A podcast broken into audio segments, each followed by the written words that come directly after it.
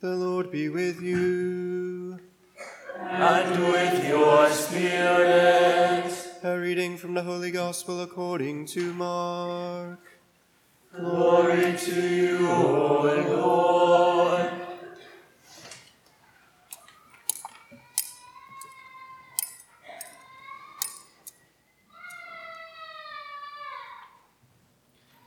Jesus said to the crowds, "This is how it is with the kingdom of God. It is as if a man were to scatter seed on the land and would sleep and rise night and day, and the seed should sprout and grow, he knows not how. Of its own accord the, the land yields fruit, first the blade, then the ear, then the full grain in the ear. And when the grain is ripe, he wields the sickle at once, for the harvest has come." He said, "To what shall we compare the kingdom of God? Or what parable can we use for it? It is like a mustard seed, that when it is sown in the ground is the smallest of all the seeds on the earth. But once it is sown, it springs up and becomes the largest of plants and puts forth large branches, so that the birds of the sky can dwell in its shade." With many such parables, he spoke the word to them as they were able to understand it. Without parables, he did not speak to them, but to his own disciples, he explained everything in private. The Gospel of the Lord.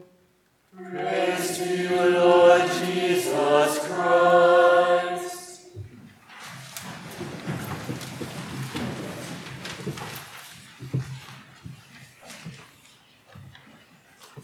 It's uh, it's really quite usual that when we uh, read a passage from the Gospel, Uh, there are a whole lot of allusions that are made that we don't quite catch.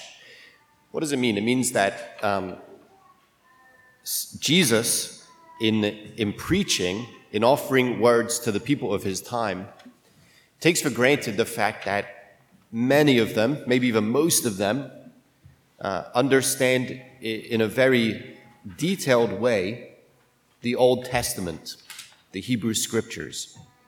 And this, these, I, I offer that because in these um, two little paragraphs uh, from the Gospel of um, of Mark, uh, there are, there are many, many Old Testament references packed in here.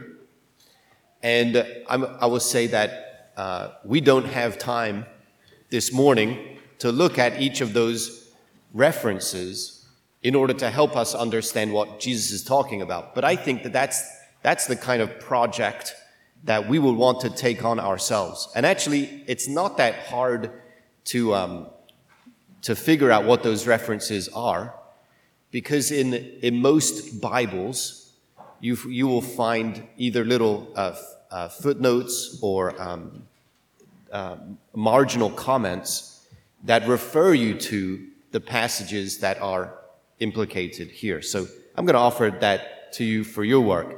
I just want to pu- I want to pull out the kind of summation of all of those things to give us perhaps um, something that's a bit more e- easy to digest uh, for us this morning in, in the few minutes that uh, that we have together.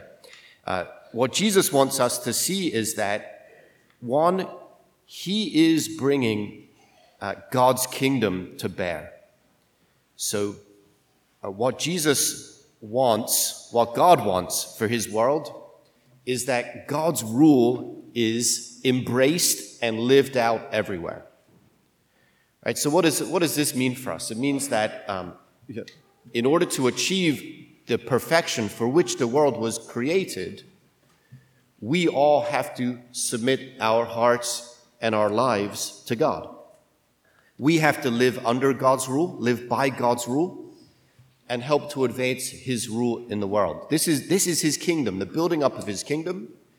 And his kingdom is a kingdom of holiness and justice, which means that his kingdom is a kingdom in which we have perfect relationship with God. We have interpersonal fulfillment with God. We, we, know, um, we know that God loves us, and we love him with our whole heart. Yeah, that's, that's what holiness means. We, we have a deep appreciation of God's love for us, and we love him with our whole heart and our whole mind, our whole strength. our whole self. Yeah, and justice means that receiving that receiving that love of God, we're eager to love the people around us, and we're eager to create an uh, an order and structures in in the world that are founded on love, right? God's love for us, and and our uh, our need to bring that love to life for the people that God entrusts to our care. Yeah, so this is God's kingdom of holiness and justice. The first part of this of this uh, very complex passage is that Jesus is in fact bringing God's kingdom to bear in the world. He everything he's everything he's doing is advancing God's rule, right? He's he is fulfilling the promises that God has made to establish his kingdom of holiness and justice. That's point one. And point two is that it looks very different from what people would expect it to look like. Right? Because these are these are you say you start saying kingdom, you think, oh, kingdom, that's a big thing. That is a big thing, but it has very humble beginnings. Yeah, here it has humble beginnings in the in the life of, of Jesus. Right? He he cures some people. He has twelve people who follow him very closely. Uh, this is not like in his own lifetime, you know, thousands and thousands and thousands of people. He doesn't uh, he doesn't amass an army. He doesn't have riches and power to put on to put on display in the world. His his movement is very small, and yet his movement changes the world, right? Because because now there are billions of Christians in the world. It all started with Jesus and his little movement. But that means for us also that the kingdom of God and our and our role in advancing God's rule also is likely to be somewhat small. But smallness is not a bad thing. And I don't say that just as, as a short guy, you know? I was always a short kid. I don't say it just because I was a short kid, right? It's it's because God, in, in the small things, allows us to grow in faithfulness to him. And it's only faithfulness to him that advances his kingdom. So here, here and now, right, this is our little humble expression of praise. This is our humble offering of our hearts and our lives to God. We're dedicating ourselves to him this morning.